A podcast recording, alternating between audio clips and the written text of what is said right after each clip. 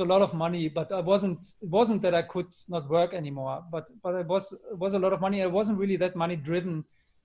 Anyway, uh, money was and is still for me just to be free and to be able to to you know impact the world, to to build things, to fulfill my fantasies, to be safe, uh, to not be in this position where I have to do what other people tell me. That was always important for me yeah but uh, uh, yeah so I, it wasn't because of money that i left. It was just because i i wanted to do something new. I needed i, need, I needed more new input really.